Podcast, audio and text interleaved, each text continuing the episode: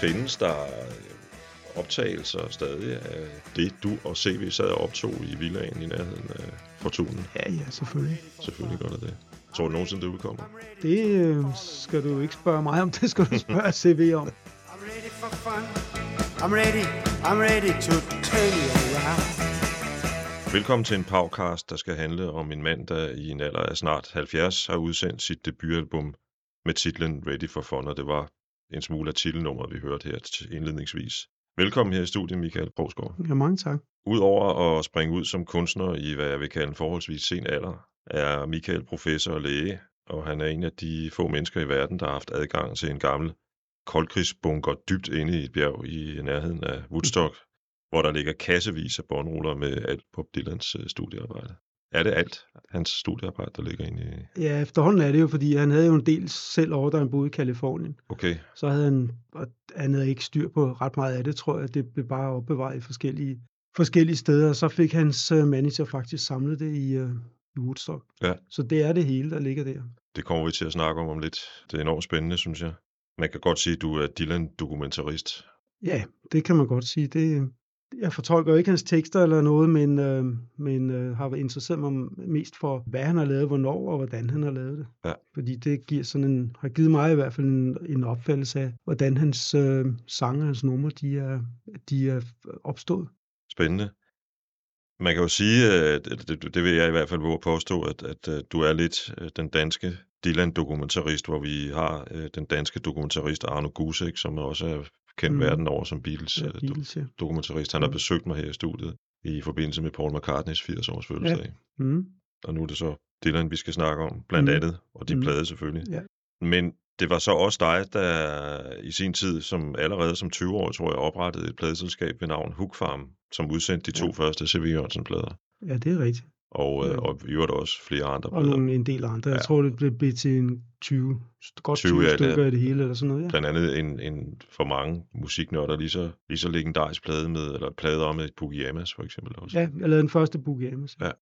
Jeg synes, vi skal begynde med at lytte til Bob, for om et par uger er det øh, 60 år siden The Freewheeling Bob Dylan udkom. Det er jo et album, der har et ikonisk cover. Bob kommer gående ned af noget, der hedder Jones Street i, på Manhattan, sammen med sin daværende kæreste, Sus Rosolo. Med reference til, hvad der sker omkring os, kunne jeg jo have valgt enten A Hard Rain's Gonna Fall, eller Masters of War, eller Mm. der er faktisk også et nummer, der hedder Talking World War 3 mm, på albumet. mhm. Men jeg har valgt øh, åbningsnummeret Blowing in the Wind. How many roads must a man walk down before you call him a man? How many seas must the white dove sail before she sleeps in the sand? And how many times must the cannonballs fly before they're forever banned? The answer, my friend, is blowing in the wind. The answer is blowing in the wind.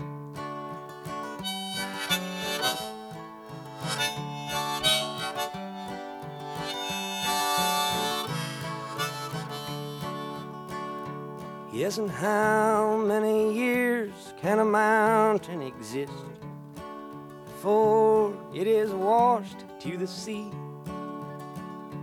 Yes, and how many years can some people exist before they're allowed to be free?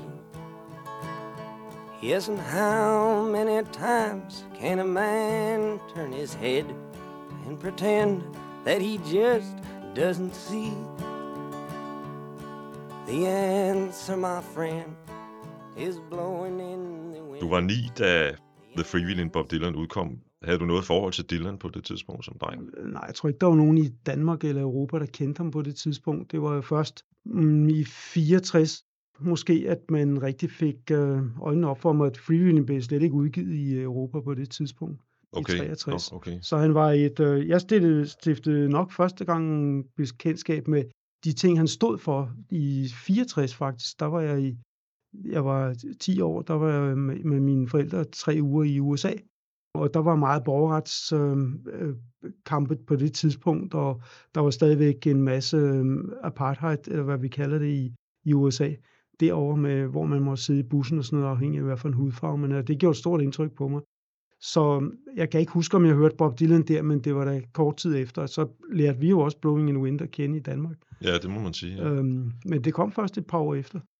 Da jeg havde besøg af Rasmus Dissing og Billy Cross her i studiet, der, sad de, øh, der fortalte Rasmus, at hans far havde fortalt ham, at, at det gik pludselig som steppebrand i det danske folkemusikmiljø, som ja. var i sin gryne på det tidspunkt. Ikke? Ja, Øh, Der var et eller andet med en mand, mand, mand over i USA, og en plade, man ikke kunne købe i Danmark på det tidspunkt. ja men altså, det, nu er det lidt tidligere, end jeg kan rigtig kan huske, fordi jeg Ja, er ikke ret gammel, men, men altså, øh, Per Dick fik jo rettigheden til at oversætte Bob Dylans tekster i, øh, i Danmark. Øh, så, og det var jo vel på et relativt tidligt tidspunkt. Okay. Så jeg tror, der har været, øh, i de rigtige kredse, så har der været interesse for det, stor interesse. Og jeg kan huske i 65, jeg synes, det var noget af det mest freaket, at vi havde en sløjtlærer, tror jeg, der var, han var ret vild med Bob Dylan, og han, han spillede Like Rolling Stone. Øh, den er jo fra 65. Ja. Og det tror jeg, vi alle sammen synes, det var ret vildt. Det er sådan et, et øh, spørgsmål, som er umuligt at svare på for de fleste, tror jeg, men jeg spørger alligevel. Var det teksterne eller musikken, der fangede dig? Det var egentlig ikke nogen af delene, fordi øh, frem for alt så Bob Dylan, han er jo performer. Jeg tror, der er mange, som lytter til ham og godt kan lide hans sange, uden egentlig at vide, hvad de præcis handler om. Der kan være noget genkendelse i nogle af linjerne og sådan noget, som man så kan fantasere videre på. Det, det er jo den store forside af hans sange, at de jo, de er jo øh, plastiske for det enkelte menneske. Altså, så den enkelte øh, hører hans sang og kan måske også teksterne men laver så sin egen version indeni. Altså det er den kæmpe kvalitet ved hans sang.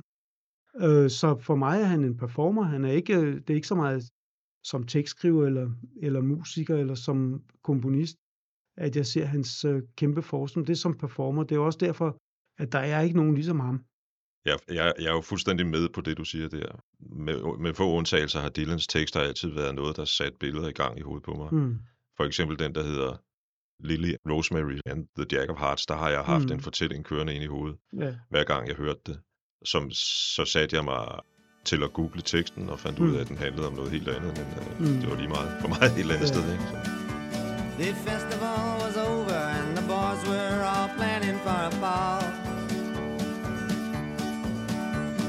cabaret was quiet except for the drilling in the wall. The curfew had been lifted and the gambling wheel shut down. Anyone with any sense had already left town. He was standing in the doorway looking like the jack of hearts. He moved across the mirrored room, it up for everyone, he said. Then everyone commenced to do what they were doing before he turned their heads. Then he walked up to a stranger and he asked him with a grin, Could you kindly tell me, friend, what time the show begins? Then he moved into the corner, face down like the jack of hearts. Men altså det album on the Tracks, hvor den stammer fra, det, det er jo et album, der siger rigtig mange mennesker rigtig meget. Det handler jo om, om uh, skilsmisse. Ja. Det er der jo desværre mange mennesker, der oplever. Og jeg tror, at mange af de tekster betyder meget for nogen, der har været igennem det. Som sagt har du lige udgivet dit øh, første album og også en EP for den sags skyld. Er det en drøm, der går helt tilbage til dengang, du begyndte at lytte til den nye musik? Øh, nej, det er det egentlig ikke. Det, øh, jeg kan da godt huske, da jeg var, øh, de, øh, da jeg var teenager faktisk, så skrev jeg også øh, øh ting. Jeg skrev nogle sange og sådan noget. Jeg var- ved da også et orkester dengang. Men det kom ikke rigtig... Der, jeg tror ikke, jeg har haft nogen, nogen ambitioner på, det, på den måde. Jeg er jo heller ikke sanger eller, eller musiker på noget højt plan. Så det, men så var det jo faktisk, at, at grunden til, at jeg overhovedet har lavet det her, det er jo faktisk fordi, øh, hende, der hedder Rita, som er min datter, hun synger enormt godt, og så opfordrede jeg hende til at skrive nogle sange selv, fordi det, vi går, det går nogle år tilbage. Og det ville hun ikke øh, rigtigt. Hun kunne ikke øh, rigtig, vidste det ikke rigtigt. Så siger hun, skal vi ikke lave en aftale? Du laver tre, og så laver jeg tre. Øh, jamen, det var så en aftale. Så lavede hun to, og så lavede jeg også nogle stykker. Og det var faktisk, øh, det var faktisk meget sjovt. Øh, og plus at specielt når man hører spillelisterne for DR og sådan noget, så, øh, så øh, mangler der ligesom noget i, i, i sangbilledet, altså i tekstbilledet måske mest, altså om hvad sange handler om. De har jo sådan et vist narcissistisk præg, mange af dem. Det her med at, at beskæftige sig med andre mennesker, det, det er der heller ikke så mange sange, der faktisk gør. Det handler mest om, om, om personen selv. Det er selvfølgelig også fint og relevant, og, og i de her tider, der identificerer man sig jo øh, meget mere, end man gjorde før, via andre menneskers udlægning af sig selv. Så på den måde giver det jo øh, mening nok, men jeg synes som der manglede øh, noget, og nogle sange med noget, også med flere lag og noget indhold, som man kunne, hvis man gider, og hvis man har lyst, så kan man så kunne man læse dem, og så derfor så arbejdede jeg lidt videre med det her. Men, Men det, har ikke har... været en, det har ikke været en lang, sådan en lang drøm, det er bare noget, der ligesom er kommet. Ja. Du har jo, som jeg var inde på i begyndelsen, en del erfaring med musikbranchen. Og du var helt ung, da du åbnede pladselskabet Hook Farm, som ja. i øvrigt er Krogsgaard på engelsk. Det er det, ja. ja det var det, man i dag ville kalde en morfar-joke, tror jeg. ja, men, det er men, hvordan kom, uh, kendte du C.V. Jørgensen i forvejen? Han er jo den første. Ja, jeg kendte ham godt ud fra miljøet Lønby. Jeg boede oppe ved Fortunen på det tidspunkt. Okay. Og ved den uh, røde låge der også. Og øh, han boede jo i Bondebyen nede i Lønby, sammen med, der var nogle andre musikere dernede også, og øhm, jeg tror faktisk, det var via min søster, jeg mest kom i kontakt med ham. Og så øhm, lavede han sin egen sange på det tidspunkt. Øh, han var inspireret meget af en af sine venner, der hed Lennart Birk, til at skrive på dansk. Det var der ikke ret mange, der gjorde det engang. Og han skrev nogle sange, de var faktisk, jeg lavede nogle demoer med ham, og, og så, øhm, og det lød faktisk rigtig godt. Indspillede dem hjemme hos... Øh, ja, det var hjemme hos mig selv. Hos dig selv, ja. Jeg havde sådan en båndoptag, hvor vi kunne gøre det.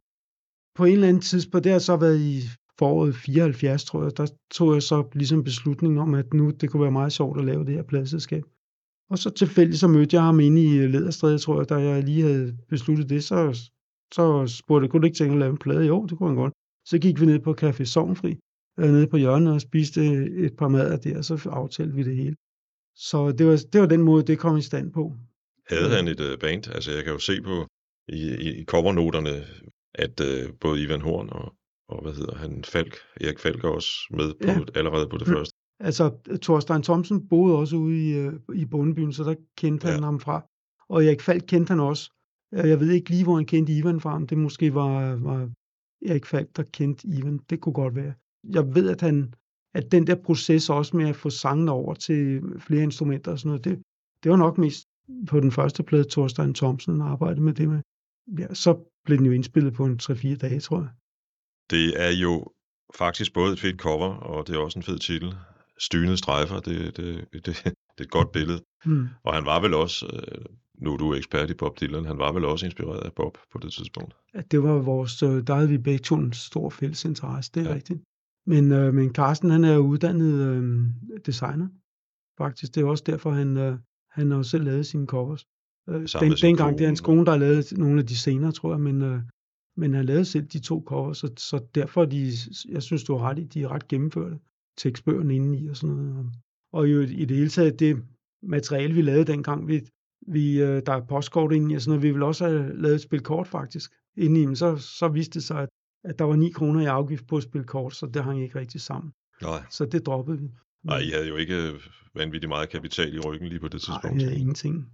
Jeg synes, vi skal lytte til et nummer fra en styrende strejfer, og det er øh, et nummer, der hedder Alt er stille indtil videre. På en måde er det, ligesom de andre numre, vel også en forvarsel om den C.V. Jørgensen, der skulle komme til at få et meget bredt publikum. Men i teksten hører man ham sådan placere sig lidt ude i udkanten af, det hele.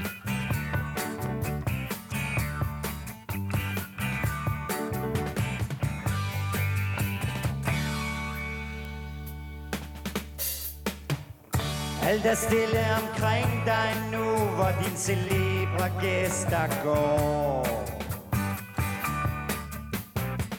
Endnu er hånden fyldt med hungrende mænd, der kun ønsker at tage dig på dine lår.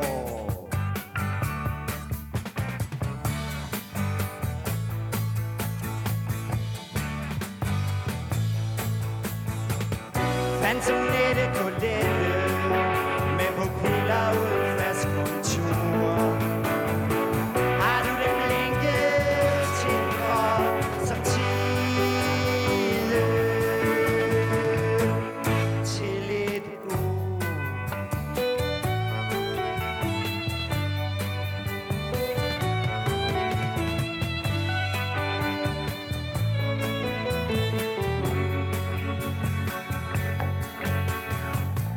ser på dig nærmest som en stumfilm, kan ikke længere høre dit røst.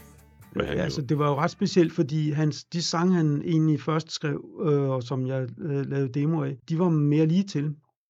Og den der, der hedder Dania, oh, Dan, nej, den hedder Piano Rob, hedder den, på en stynende strejfer, den hed egentlig Lille Lille, og den havde en helt anden tekst, og jeg synes, den blev lidt snørklet, øh, som den var på en stynende strejfer. Han fik jo også lidt pisk for det, fordi han har i dette nummer, der hedder Hey Sten Salon 4 Ben, der, der siger han, øh, der er, der er mangel på en simpel sang, og det tog information op og sagde, det er der her. Der er mangel på en simpel sang, fordi hans tekster var komplicerede. Det var jo også vigtigt for ham, tror jeg, at vise, uden at jeg ved det, vi har ikke talt om det, at vise, at at han havde øh, talent også for at skrive øh, komplicerede ting. Men det er klart, at hans, øh, hans sådan mere brede gennembrud, det var jo selvfølgelig med nogle mere lige til tekster. Ja, det kan man godt sige. I nåede at indspille to album sammen. Ja, og så øh, vi skulle faktisk lige i gang med det tredje, og, og han var også med på Christiania-pladen. Det var også, det nåede vi også sammen. Så ja, vi nåede noget. Ja, det er vist nok med et nummer, der hedder Ghetto Svend, ikke? Ghetto Svend, Ja. Som jeg nævnte indledningsvis, så var der jo flere andre kunstnere på dit pladeselskab. Boogie Yamas for eksempel. Ja. Der var det orkester, hvor, hvor Peter Wiskind og Henrik Litauer, ja Buffalo. Buffalo, Ja. som var muligvis sådan lidt uh, Buffalo Springfield, uh, Graham Parson inspireret. Eller Ja, det, var, det, var, det er jo rigtig countrymusik. Ja, det er det Altså nemlig. country rock. Og det fik, den fik kanonanmeldelser, den første Buffalo. Gjorde den Og, det? ja, kanonanmeldelser. Også, øh, faktisk også den anden, men specielt den første. Og det, de blev jo begge to aktive i mange år frem efter. Wiskind er desværre ikke blandt os mere, men Nej, uh, Henrik Litauer er jo stadigvæk aktiv Ja. ja. plademand. Jeg har lavet et medley med nogle Hook Farm numre. Dels med Buffalo, som vi har snakket om. Med Himmelekspressen, hvor Ken Linding var guitarist. Mhm. Mm-hmm. Han er med på de nye plader jo. Ja. Og uh, Boogie Yamas, som nævnt. Og som Jørgen Mylius ville sige, en raritet, nemlig en sang, hvor C.V. Jørgensen og Nis P. Jørgensen synger sammen. Nå ja, julepladen, ja, Fra den havde jeg ikke glemt. Ja. Ja. ja, vi besluttede at lave en juleplade i 1976, tror jeg det var. Dem, som havde indspillet på Hugfarmer, som var tilknyttet stadigvæk, de fik sig til opgave at lave en eller to julesange. Så det, jeg synes stadigvæk, det er et ret, det er et ret fedt album, faktisk. Om ikke andet er det jo en, en dokumentation over, hvad Hook Farm var, kan man sige på det tidspunkt. Ja. Ja.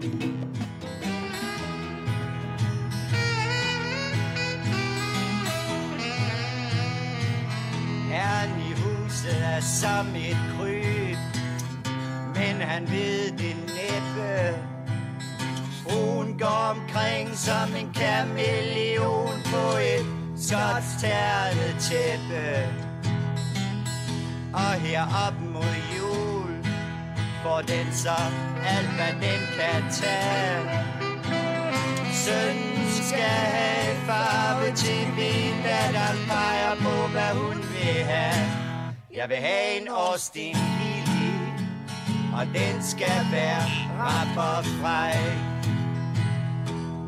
Den skal være pink og have læder i en træk. Jeg har dubletter og alt. Men hvad gør det? Jeg har ingen verdens ting at bruge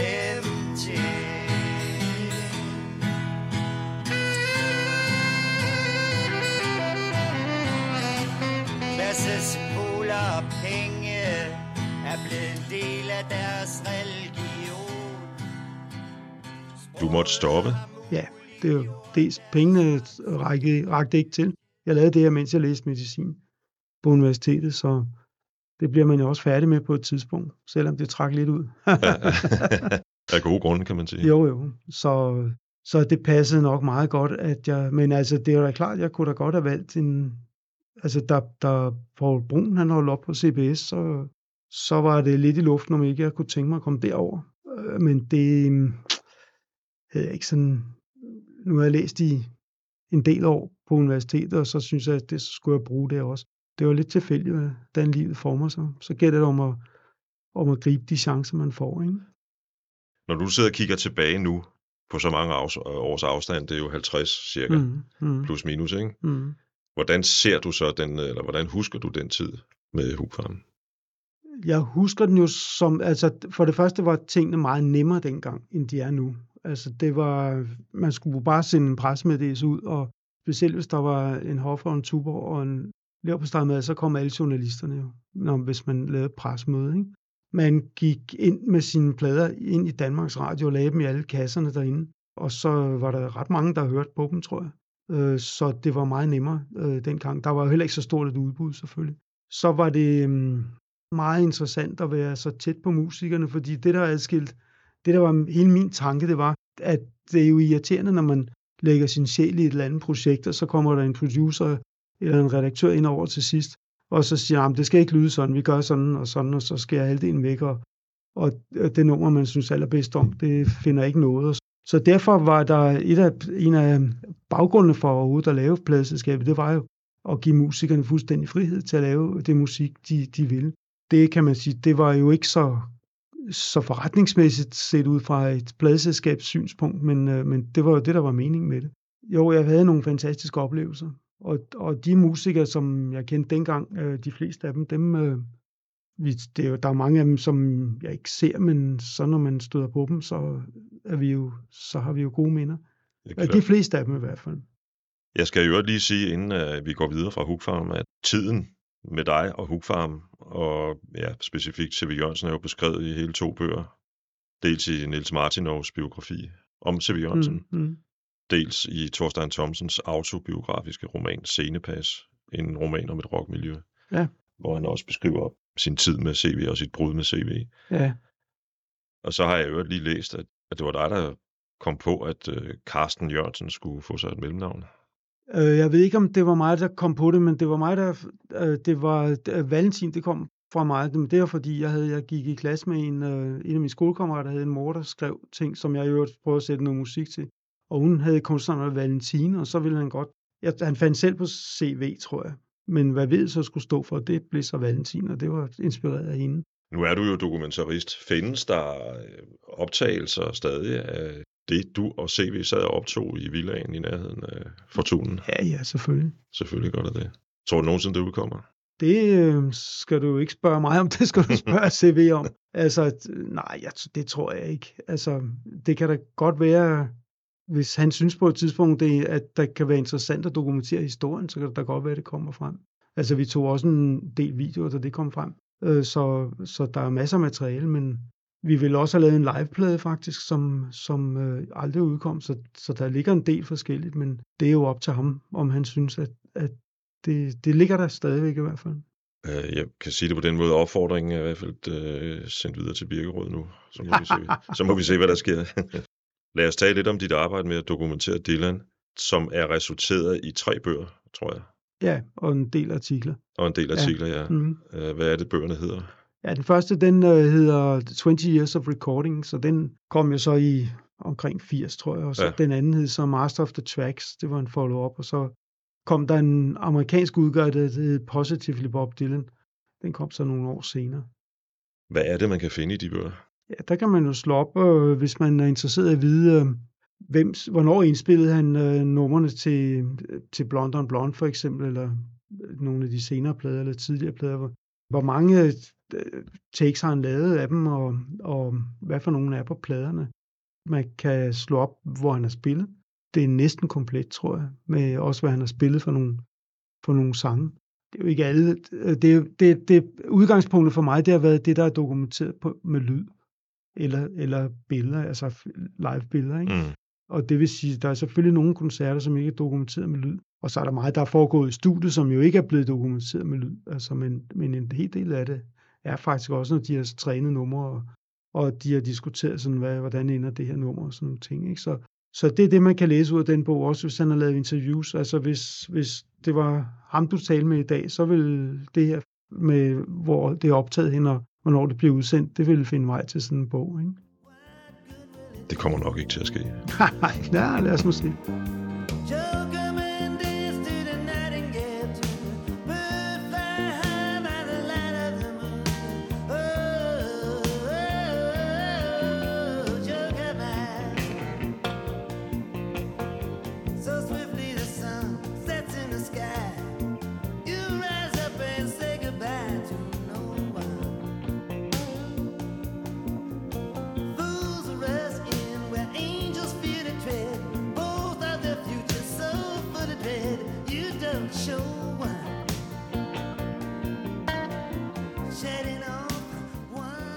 Jeg talte med en her forleden dag om, øh, at jeg skulle lave det her interview, og så spørger hun, hvad er det der Bob Dylan? Altså, er der virkelig nogen, der stadigvæk gider beskæftige sig med det? og det må man bare sige, ja, det er der. Ja, der er ret mange unge mennesker faktisk, der lytter til ham. Jamen, altså, man, Hans, hans øh, sidste al- album, det blev jo nummer 9 årets al- øh, i den der årlige årets album i USA. Det var nummer 9. ja, på salgslisten. Ja. Ja, ja. Populær. Han er jo et fag på mange øh, amerikanske ud- uddannelsesinstitutioner. Det er han. Hvordan opstod egentlig din interesse for at dokumentere Dylan på den måde? Den opstod mest, fordi øh, jeg lærte ham mest at kende omkring John Wesley Harding, det vil sige omkring 67-68 der. Og så kom der jo i 69 en, en piratplade, boot, øh, en bootleg, der hed The Great White Wonder, hvor der var nogle numre, der var blandt andet fra Basement Tapes, dem som er blevet udgivet senere, ikke? altså med Wheels on Fire og, og Tears of Rage og, og nogle af de sange. Og det var, det twiggede et eller andet i mig, at hvor stammer det der fra, og hvordan er det nået hertil, og hvor- hvad, hvad, hvad for en dato blev det optaget, og hvem spiller han med, og sådan noget. Så, så det var jo nok det, og så har jeg jo en naturfaglig uddannelse, eller sundhedsfaglig uddannelse, som er mere struktureret end, altså på, det er struktureret på en anden måde, end hvis man er humanist. Derfor er jeg nok mere til sådan nogle hard facts, Mm. som man så kan dokumentere, men på en systematisk måde. Det humanistisk tilgang, den er, den er nok mere flydende. Så det var der, det opstod. Altså, din interesse er, er primært, hvad kan man sige, det, det faktuelle. Og, Ja, og ja, det, ja. det er ikke sådan noget med at sidde og fortolke Nej. øh, teksterne, Nej. som man jo kan få meget tid til at gå med. Det kan man godt, ja. Ja. Og så er det, det er jo, og det er jo meget interessant, hvordan han har arbejdet. Han har arbejdet lidt forskelligt igennem tiden, men, men det er meget interessant, Hvordan, han hvordan arbejder. numrene er opstået og sådan noget. Ikke? Ja. Og det kan man få et vist indtryk af i hvert fald. Der er nogen, som opfatter ham måske som lidt sloppy, men det er han jo ikke. Altså, han har godt nok styr på det, før han går i studiet som regel. De fleste gange. Det er sjovt, du siger det, fordi mit indtryk er måske også det modsatte i virkeligheden. Ja. Jeg har set en dokumentar, hvor han taler om, eller hvor de, han er ikke med, men altså man taler om æraen, der slutter med det, der går for at være de religiøse plader Mm sidst i 70'erne. Øh, jeg mener alt, det han har lavet er religiøst, så det er sådan lidt pjattet at snakke om. at der kun er to religiøse plader, men fred være med det. Og så er det produceren af Every Grain of Sand, der beskriver, hvordan den blev optaget. Det er en fantastisk, øh, hvad kan man sige, scene i den dokumentar, fordi han fortæller, at han sidder der ved siden af pianoet, og Bob sidder og spiller og mumler, som han siger. Og så lige pludselig, og han, hans arm, producerens arm er simpelthen ved at, at, at, at gå død, ikke? Du ved, som, Mm. altså, når man har siddet, haft den i en bestemt Mm. stilling i lang Mm. tid, så begynder det at syre til, ikke? Ja. Og pludselig kan han høre det her. Nu sker det. Ja. Og så må han simpelthen bare, du ved, holde fast i armen og, Ja. og holde, holde den der mikrofon hen til Bobs mund. Mm. In the time of my confession, in the hour of my deepest need, when the pool of tears beneath my feet flood every newborn seed, there's a dying voice within me, reaching out somewhere, toiling in the day. De fleste af hans albums, tror jeg, øh, specielt måske de tidlige, der var han jo fuldstændig, han havde fuldstændig tjek på, hvad han ville lave. Så kan der være forskellige versioner, og så kan der være nogen, hvor han ikke synger helt så godt og sådan noget, men, men det meste af det blev lavet i ganske få takes, og det betyder jo kun én ting, og det er, at han må have været ekstremt forberedt også Mm. øh, på det. Så havde han jo en, en periode, specielt i, i 66, hvor han havde meget travlt, ikke? eller 65-66, fordi han var begyndt at turnere rigtig meget og sådan noget. Så, så det der musik, han havde nok ikke nået at få lavet helt færdigt. Og der er faktisk til, til nogle af, af numrene på Blond on Blond specielt, der, der starter han jo med ingenting. Så sidder han for eksempel med Al Cooper i den der, der hedder Sooner or Later, uh, One of Us, eller One of Us Must Go Sooner or Later Mm. der starter de Fantastisk egentlig med, at han sidder og så, så synger han noget, at ikke, han synger noget, der senere skal blive til teksten. Og så siger han til alle, this is not right, Al. Og så finder de rytmen i det. Og så på den måde, så bygger han nummeret op. Og teksten op også. I didn't know that you were saying goodbye for good.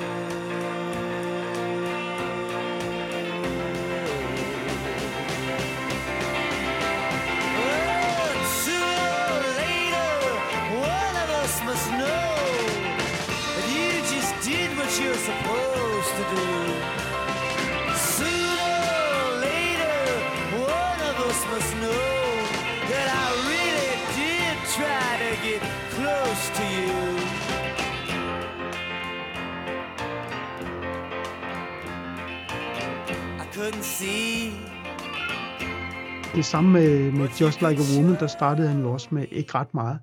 Og på, men han lavede det jo på, på en dag, ikke? Altså, de, de brugte jo, det var en dag i studiet, hvor de lavede også et andet nummer den dag. Men der startede han med næsten ingenting, og den, der var, jeg tror, der var 15 eller 17 takes af, af Just Like a Woman. Men det starter med ingenting, og så bygger de det op. Teksten var vrøvlet tekst i starten, og så bygger han det langsomt op, og man kan se, at så finder han, pludselig så finder han rytmen i den, øh, midt inde i alle de der, han siger, nej, det er ikke rigtigt det her.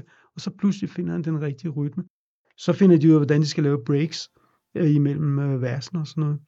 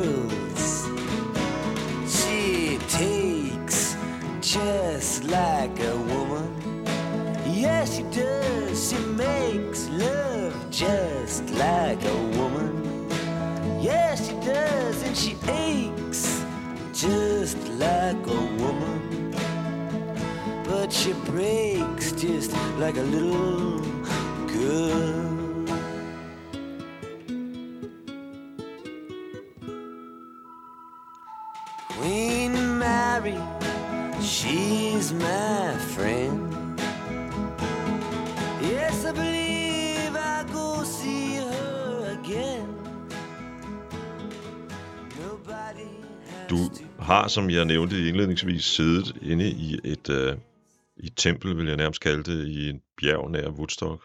Gammel bunker, åbenbart. Hvordan i alverden lykkedes det der at få adgang til, til det sted der? Jamen, jeg havde lavet de der par bøger, og så er der jo nogle ting, man ikke kan, man ikke kan læse. Og på det tidspunkt, der, der øhm, var der jo for eksempel en del af hans plader, hvor man jo godt vidste, at de der numre, som vi godt kendte, at der måtte være flere takes og sådan noget, og, og, og sådan nogle ting. Og, så, og der var også nogle datoer, man ikke rigtig vidste og sådan noget. Så havde jeg flere gange korrespondence med hans forretningsfører i, i New York, og som så først sagde, at nej, de skal ikke oplysninger om bootlegs øh, numre. Så sagde han, jeg ville også gerne, jeg ville være meget glad for bare at få oplysninger om de numre, der var på pladerne. Så det var slet ikke på den måde.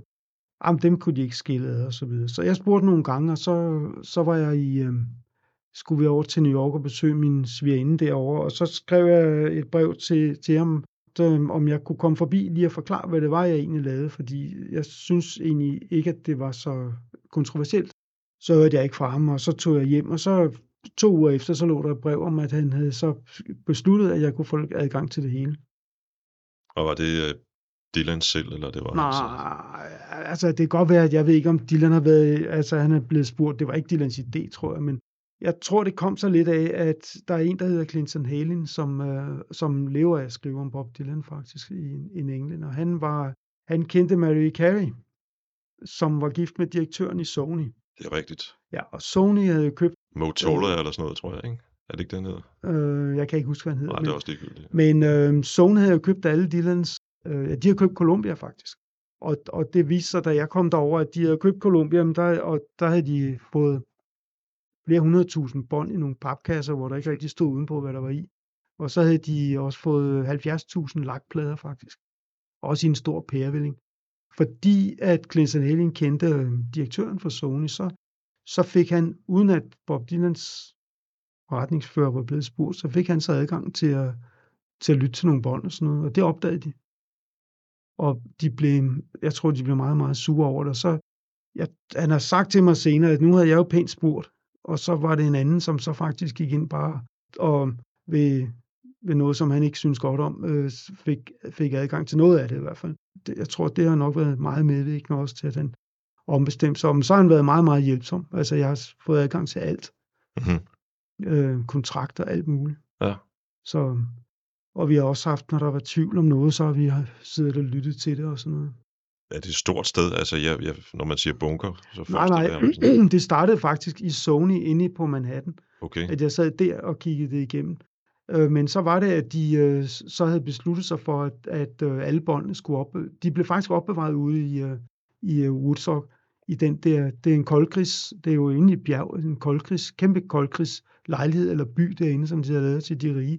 Nå, okay. Øh, så når atombomben faldt, så kunne de bo der. Jeg ved ikke, hvornår de så kunne komme ud, men, men øh, det var jo, når det værste var overstået. Men så blev der jo ikke lige nogen atomkrig, og så har de brugt det til ting, der ikke måtte forgå. Og så i stedet for at køre alle båndene ind fra Woodstock og så ind til Sony, Dylan lavede sin kontrakt om i, i øh, starten af 70'erne fra, at, at det ligesom var Columbia, der havde båndene og, og kunne ligesom disponere. For de gjorde det, da han opsagde sin kontrakt, at så tog de nogle af de gamle bånd og lavede en plade med nogle ting, som han vist ikke synes så godt om, tror jeg. Mm. Og så for hans nye kontrakt var bare, at han leverede pladerne. Ja. Så kunne han sådan set selv disponere over båndene. Det var ikke så noget, han fulgte helt, men der var mange bånd, han selv havde, eller som, som hans øh, forretningsfører Ja. ja. så opbevaret ude derude i Woodstock. Så det var derfor, jeg kom ud i Woodstock. Okay, og For, det, det... for der er det alt sammen, og Zone havde faktisk også deres liggende derude. hvor længe var du der? Jeg, altså, jeg har jo været der nogle uger indimellem, sådan nogle gange. off, ja. ja. så det, har- jeg har været der måske over en 10-årig periode. Det, det, det er godt, at du får forklaret, hvad stedet er, fordi jeg troede egentlig, det havde noget at gøre med, fordi jeg, så vidt jeg ved, har Bob Dylan boet i nærheden af Woodstock. Ja, men det var ikke der. Nej. Man kørte for- forbi øh, der, hvor han har boet, når man skulle derop. Ja. Men det ligger jo oppe i bjergene.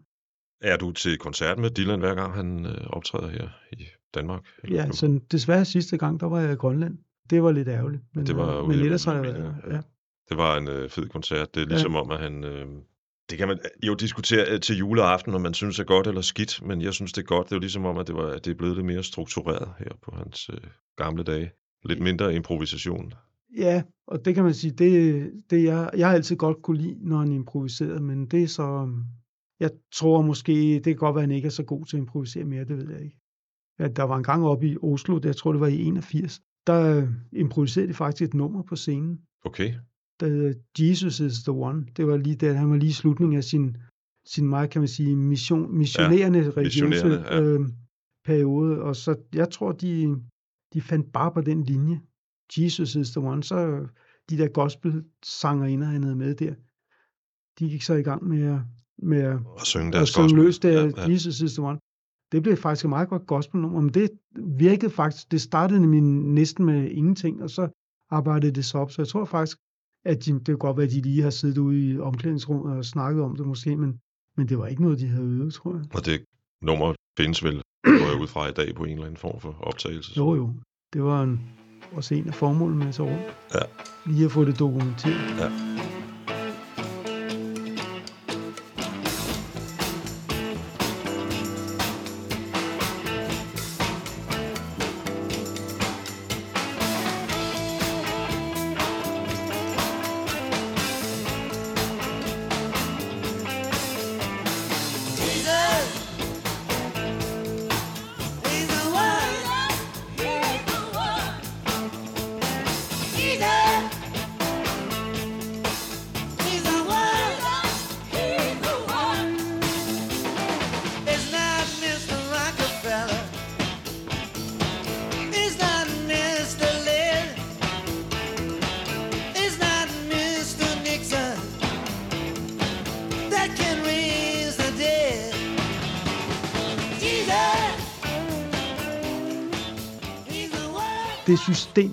Jeg, øh, brugte i de bøger, jeg lavede om Dylan, det er der så en svensker, der har så øh, gået videre med på, øh, altså som, øh, som webbaseret, og det er super godt, fordi det, så jeg behøver ikke lave det der mere. Det sørger han for. Hver gang der er en koncert, så kommer han op med det samme og sådan noget. Så du har egentlig besvaret mit spørgsmål om, om du skulle lave en fjerde bog. Ja, fordi der er stadigvæk ret mange bånd derovre, som de ikke rigtig ved, hvad der er på. De stammer fra den gang, hvor Bob Dylan havde dem liggende hos sig selv, og så, jeg tror, det var et, et par tusind bånd faktisk, de fik flyttet fra Kalifornien over til, til Woodstock. Mm. Og en del af det ved de ikke rigtig, hvad der er på, så jeg har en stående invitation. Så på et tidspunkt, når, når jeg begynder at kede mig, Men det er jo sådan set uh, Q-ordet til uh, at snakke om din nye plade. Fordi, fordi hvis du skal forfølge din karriere som musiker, så skal der jo også bruges lægges noget tid i det jo selvfølgelig. Ja. Det er rigtigt. Det er rigtigt, at for det første er det jo ikke så nemt, som det var i 70'erne, ligesom at få opmærksomhed, men, øh, men der har jeg jo været heldig, kan man sige. Og så skal det jo lige følges op, det er du fuldstændig ret i, så jeg pusler lidt med en, en lille turné på et tidspunkt, ikke? men måske til sommer eller efter sommeren måske, og så samtidig lige gå i gang med at lave noget nyt. Ikke? Det er det, om man så må sige, genetableret Hook Farm, der udgiver pladen, ikke? Eller? Jo, altså det var det nemmeste. Ja. Altså så skulle jeg heller ikke diskutere med nogen. Nej, men, nej, nej, nej det, det er en kæmpe fordel, og jeg synes jo også, der er en slags øh, højere retfærdighed i, at det er Hook Farm, der udgiver den. Så, så det er da kun fint. Jamen altså, der er jo mange, der... Altså, jeg har fået meget input sådan hen ad vejen til, at det er alt for langt, siger de. Nej, den skal skæres ned til det halve, og, eller et eller andet, og det kan man ikke gøre, og sådan nogle ting. Men ja, så er noget af det har jeg jo lyttet til, og så nogle andre ting har jeg sagt, "Men okay, så er det jo ikke rigtig meget mere, og sådan noget. Jeg synes, vi skal lytte til et af numrene, og jeg havde egentlig tænkt mig at begynde med det nummer, der hedder Don't Force Me.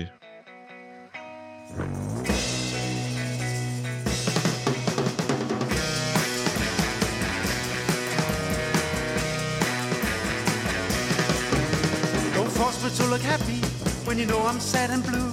Don't force me to do anything just because you want me to. Don't force me not to break up and promise to be true. Don't force me just to make up excuses for my views. If you think that I'm not grateful for the things you do for me, if you think that I'm pretending not to see the things you see, if you think that it's not fair that I'm preferring to be free, I show my brain scan.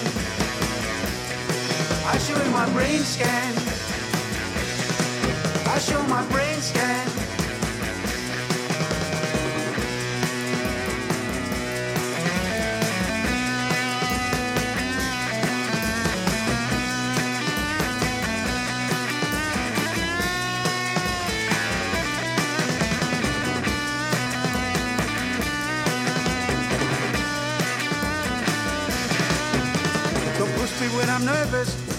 I'm old and rusted.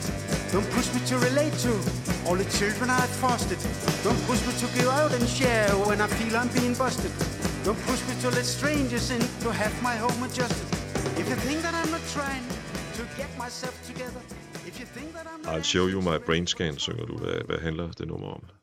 Ja, det handler om øh, faktisk, ja, det nummer, det er det eneste, jeg har skrevet rigtig, rigtig hurtigt. Det skrev jeg i venteværelse på Rigshospitalets hukommelsesklinik, i deres hukommelsesklinik, fordi min far havde Alzheimer. Øhm, en, en meget øh, sympatisk form for Alzheimer, når det nu skulle være. Fordi han kunne selvfølgelig ikke huske fra næse til mund, øh, men, øh, Men det gjorde men han klarede sig selv. Han Ja. kunne lave alle sine automatting og boede faktisk hjemme til det sidste. Og det er nogle af de ting, som han har sagt faktisk.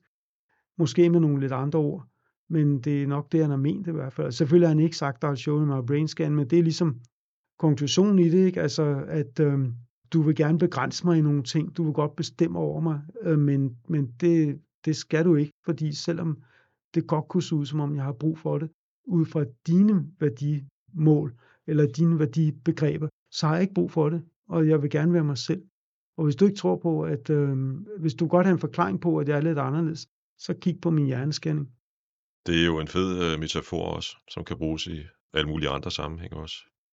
Ja, jamen, jeg tænkte også, der er noget af teksten, som, som jo også godt kan appellere til unge mennesker, tror jeg, Mm, don't force me to look happy when you know I'm sad and blue.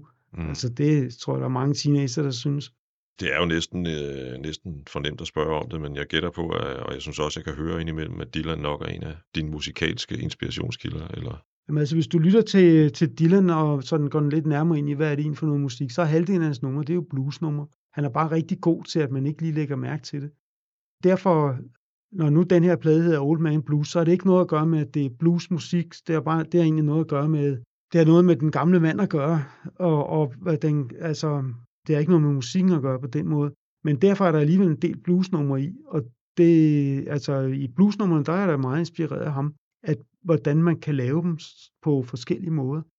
Nu må du korrigere mig, hvis jeg er galt på den, men jeg mener at have læst en gang, at Dylan udtalte et eller andet i retning af, at, at øh, han prøver jo netop ikke på at, at kopiere de bluesmusikere, som inspirerede ham, da han var helt ung, fordi de kom fra en anden baggrund end ham.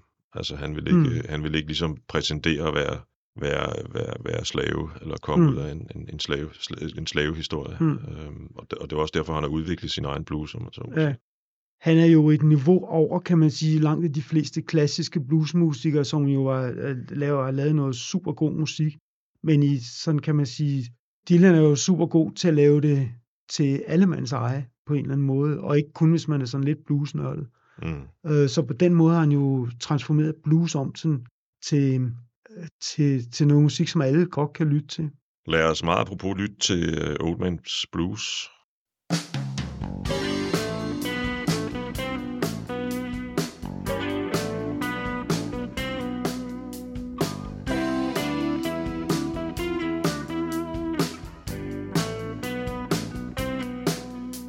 They say when you're past 60, things turn quiet in your pants. You're not obsessed by penetration every time you have a new romance. They say when you're past 60, it turns peaceful in your pants. It's not true, it's not true. That's why this old man's blue. They say when you pass 60, you don't have to rave the bars at night. To search for your identity, but mostly get involved in fights. They say when you pass 60, you don't need to rave the bars at night. It's not true, it's not true. That's why this old man's blue. They say when you pass 60, you don't have to go by bike or train. The car you always wanted takes you through the driving rain. Jeg hører det jo lidt som en slags manifest. Er det rigtigt? Ja, altså det handler jo om, altså hvad, hvordan er det at blive øh, gammel, og så, så er det det der, hvornår bliver man gammel og sådan noget, hvornår ja. Ja. er man gammel, men altså der har i den sang sat grænsen ved 60, ikke? det der med at være gammel, det er jo mest noget, som andre synes. Altså, at man er blevet gammel, ikke? Det er jo ikke noget, man selv oplever. Ja, det kan godt være, det værker lidt om morgenen, når man skal ud af sengen, eller et eller andet, ikke? Altså, sådan nogle små ting. Men, men det der med at være gammel, øh, det ser man jo ikke. Og derfor, derfor handler den jo også om, at, øh, at en handler den om, at det er mest omgivelserne, der ikke helt forstår, at man er ikke gammel. Jeg ved ikke, om du kan huske, ja, det kan godt være, at du stadigvæk går i byen, det ved jeg ikke, men i gamle dage, når man Det gik i byen, at man gik i byen, når man først kom hjem, når solen var stået op, Det eller mere. lang Nej. tid senere. Ja, det ene ting er, at man ikke kan, men, Mm. men noget andet er så også, at det var jo tit, at så meget fik man jo heller ikke ud af den bytur. Vel? Altså, man tænkte sig, da man skulle starte, at nu skal man fandme ud og opleve noget. Og som regel, så kommer man hjem med tomme hænder, ikke? Og, og øh, så har man brugt nogle penge, og man måske også haft det sjovt. Og nogle gange havde man ikke engang haft det særligt sjovt.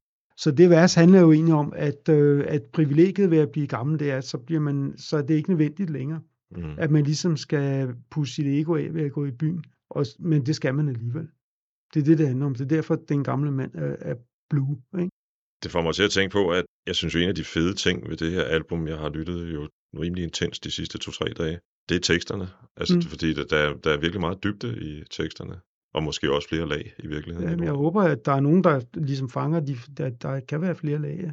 Har det været svært for dig at ligesom skulle stå her og synge om, som du også gør på Old Man Blues og på det nummer, vi kommer til at høre om lidt, om sådan noget med sex og at være plus 60, som du, du selv var inde på før? Nej, det synes jeg egentlig ikke. Altså, nej, altså, det eneste problem, jeg havde lidt, det var også derfor på den EP, vi udgav i, i, i sommer, som er lidt mere hårdt slående. Øh, Det er nogle, der, de fire numre, der er på, er også på pladen, i en lidt, men i en lidt omarbejdet Ja. udgave. Men den var sådan lidt mere hårdt slående, og der tænkte jeg, okay, kan jeg sidde her? Fordi i mit professionelle arbejde, der, der tager jeg mig jo, der er min opgave egentlig at tage mig af andre menneskers problemer. Og kan, kan andre mennesker sidde og, og åbne for deres problemer, hvis de lige har set mig stå og synge en eller anden halvsjofel tekst. Øh, så derfor så tænkte jeg, okay, så, så der havde jeg faktisk, der optrådte jeg under et pseudonym.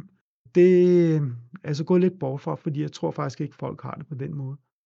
Det, jeg har fået rigtig mange gode øh, tilbagemeldinger fra patienterne. Så jeg tror ikke, det er sådan, som jeg egentlig har troet. Men øh, nej, jeg har ikke noget problem med det, fordi det er jo, man kan udtrykke sig på mange måder, men hvis, hvis man skal være sådan nogenlunde lige direkte, så, så kan der jo nemt komme noget med sex, eller, Mm. eller, og vold er der jo også en, en sang om. Ja, det ved jeg. Ja. Men det er jo også en del af, man kan sige, det er jo en del af den virkelighed, man er i. ja, det er det. Men jeg har også tænkt på, på en eller anden måde, så er du jo øh, en slags levendegørelse af det, du synger om, fordi du fylder snart 70, kan jeg jo læse. Mm, mm. Rigtig mange vil, vil jo være gået på pension, når man er 69, men det har du ikke rigtigt. Altså, da, da jeg var ung, så tænker jeg, okay, når jeg bliver 60, så går jeg på pension, og så skal jeg nyde livet. Så skal jeg ikke lave andet end det, jeg synes er sjovt. Og så tilfældigvis det, jeg synes er sjovt, det er faktisk de ting, jeg laver. Jeg har to øh, numre, som jeg på en eller anden måde øh, er kommet til at holde mest af på dit album. Og det er ikke, fordi jeg ikke kan lide øh, rock and roll og musik, der går stærkt. Men det er faktisk de to numre, der foregår ude i verden. Kandahar, eller den foregår vel ikke nødvendigvis ude i verden, men handler om krig. Ja. Unge, der har været i krig Mm. i Afghanistan, og så Etiopia. Det er vel begge to kommentarer til nogle ting i tiden.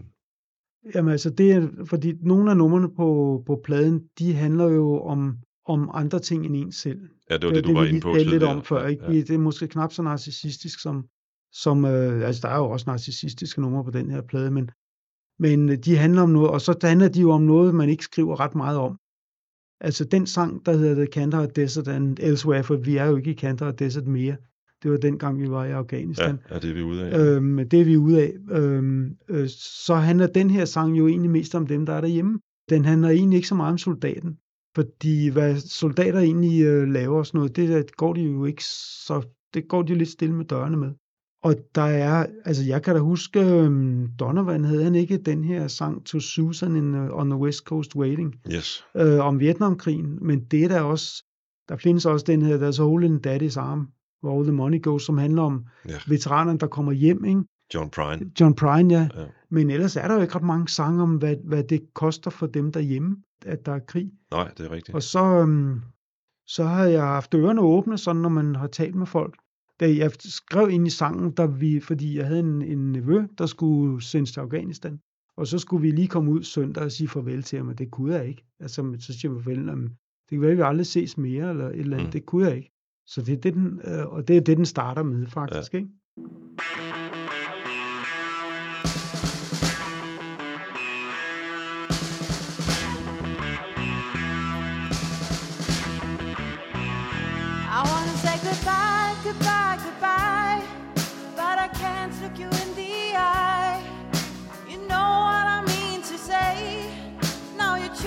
To find your way. I wish we could decide for you, boss, to stay with us. I wanna say so long, so long, so long. No matter if my hope for this is strong. You know from my voice that I fear we'll never see you back here. I wish we could decide for you, boss, to stay with us.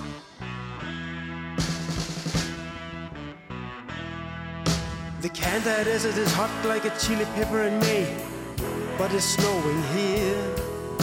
We think of your struggle, we live with your anger and fear. When a comrade is hit, we know you ask what you could have done. Nej, jeg, jeg skulle faktisk have spurgt her, om du har mødt mange med krigsskader i dit virke.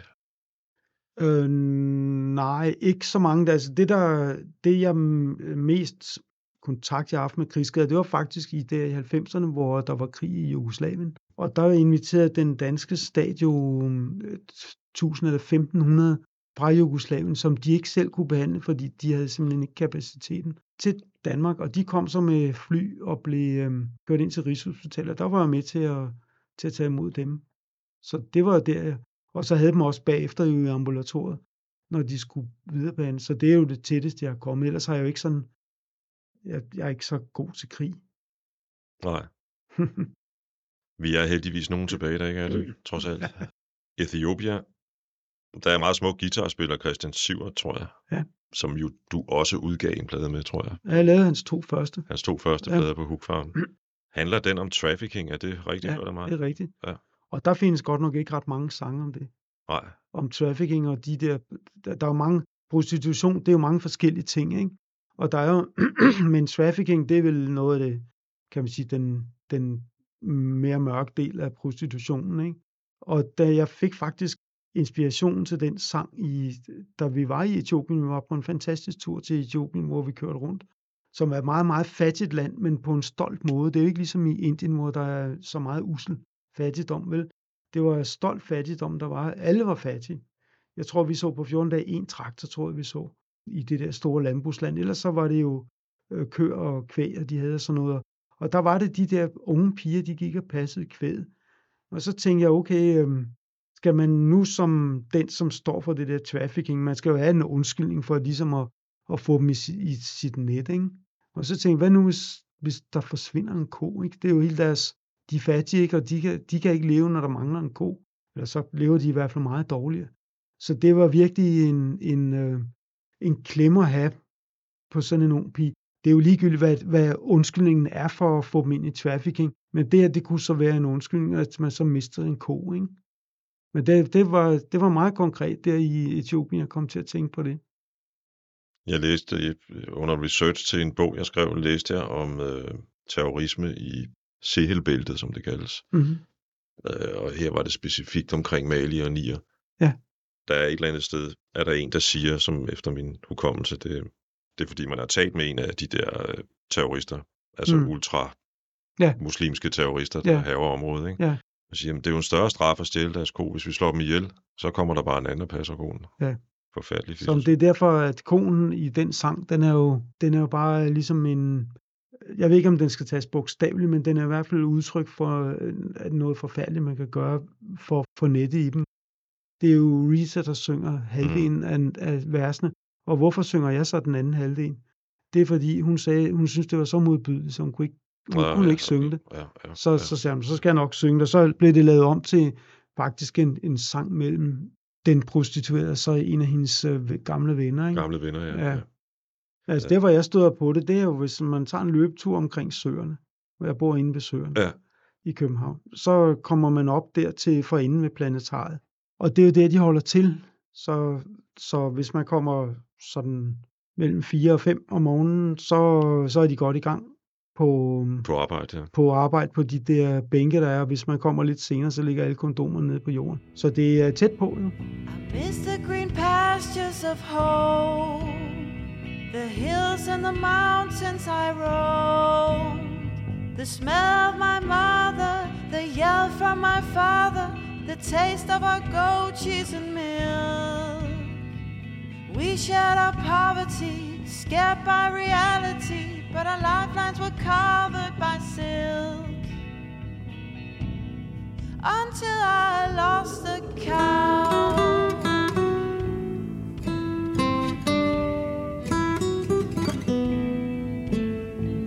Cattle was yours for the season. We drove them along in the cool breaking sunrise. You hooked up with me for the reason of having someone to lean on and supply you with alibis when your uncle called you to learn about his secret ideas for your turn. Jeg kunne godt tænke mig at slutte med øh, et nummer, som måske handler om noget, vi allerede har talt lidt om, nemlig Miss You. Ja. Øh, igen skal jeg skynde mig at sige med fantastisk guitarspil af Christian Sivert. Jeg har en fornemmelse af, at det handler om det med at miste en person, der er tæt på en til øh, ja, demens eller Alzheimer eller et eller andet. Øh, nej, nej den, handler, den handler egentlig om døden, den her. Ja, okay. Den handler om døden, faktisk. Og, og den har jeg mest skrevet ved at lytte til forskellige mennesker. Så meget, meget af det, der står i den, det er faktisk noget, nogen har fortalt mig. Den første af vores rigtig gode venner, der døde, hans kone sagde, at jeg ringer tit Det er stumper, du har sådan noget sat stumper, sammen. jeg har sat sammen, øh, om hvordan det er at miste. Og derfor, jeg tænkte, den passer meget godt til en plade, der handler om, om Old Man, ikke? Ja. Jo, Altså, jo, jo, jo. Der, manden med len er ude øh, i, i, Omgangskreds, i familie. omgangskredsen, ikke? Ja. Ja. Det er den jo. Og så har jeg jo dedikeret den til nogle af vores allerbedste venner, der døde. Altså først var det Jan Sneum, og så Linda og Peter Bonin, som døde sidste år. Ja. Ja. Jan døde for Ja, det? to- han er jo to en halvt år legendarisk øh, Ja. musik. Han er jo også, var jo også en form for dokumentarist, kan man sige. meget, Ja. meget. Så, og, men det handler altså, det er klart, det, den er jo bare, de jo, sangen er jo dedikeret til dem, den handler ikke om dem, fordi den handler Ja. om en fiktiv person, ikke? Altså det, altså der er jo også nogle, der er nogle billeder i den, jeg ved ikke, om du har været i Mexico og se de der, de der, en hanekamp, Nej, det har og så når man ser de der haner, som de, de er jo virkelig tørnet ind på, at nu, altså for det første skal de ud og slå ihjel, ikke? fordi Mm. det er jo det, det handler om for, Mm. de, for dem. Og så se deres selvtillid, når de står der om morgenen. Ikke? Og det er jo så dimensionalt modsat af, hvordan man har det, når man har mistet en Ja. helt tæt på. Ikke? Jeg har faktisk set det i, i Frankrig. Ja. Øh, det passer ikke. Det var lige på den anden side af grænsen til Belgien. Uh. Det brød jeg mig egentlig ikke rigtig Mm-mm. om. Det gør jeg heller ikke, men jeg kan bare huske den der, de der øh, haner, der stod, og den der selvtillid, der lyser Mm, ud af dem, mm, ikke? Og at, Som altså, kontrast til... fuldstændig kontrast til, Ja. hvordan man har det, når man har mistet nogen. Ja. Det er selvfølgelig øh, jo en lidt trist øh, noget at slutte på. Men øh, først vil jeg bare sige tak for en meget spændende og interessant samtale, vi har haft Det er her. lige mod. Og, øh, og held og lykke med pladen. Den har sat mange tanker i gang i hovedet på mig. Så. Tak skal du have. Det var, det var meningen, Ja. ja. så det er jeg glad for, at du siger.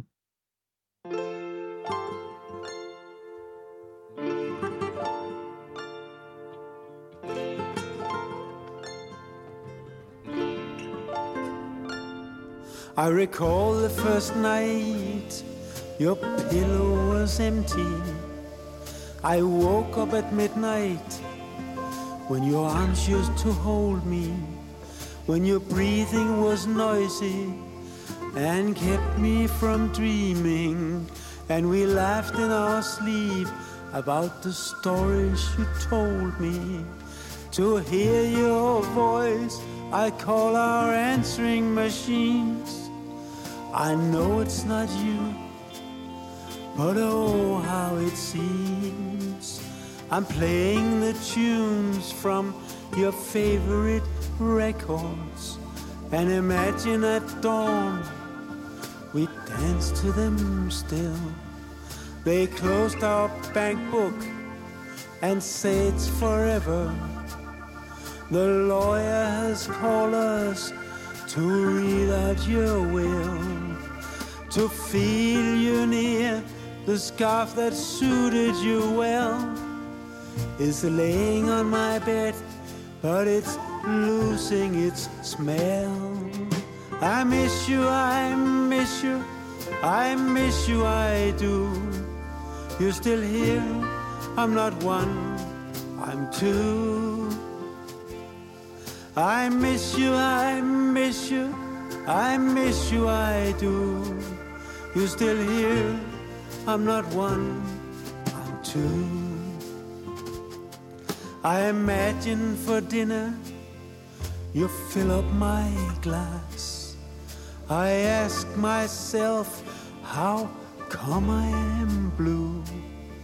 The drunker I get, the more I see. We were living a life like the paradise view. The rooster is preparing to fight for his life. I'm already knocked out when the count gets to five. I'm taking the back door when I come home from work. In the twilight, I sneak in and examine your chair. I wait for your greetings and hold up my breath and turn up the lights to be sure you're not there. I feel lousy and guilty for the girls I try out when I compare them to you.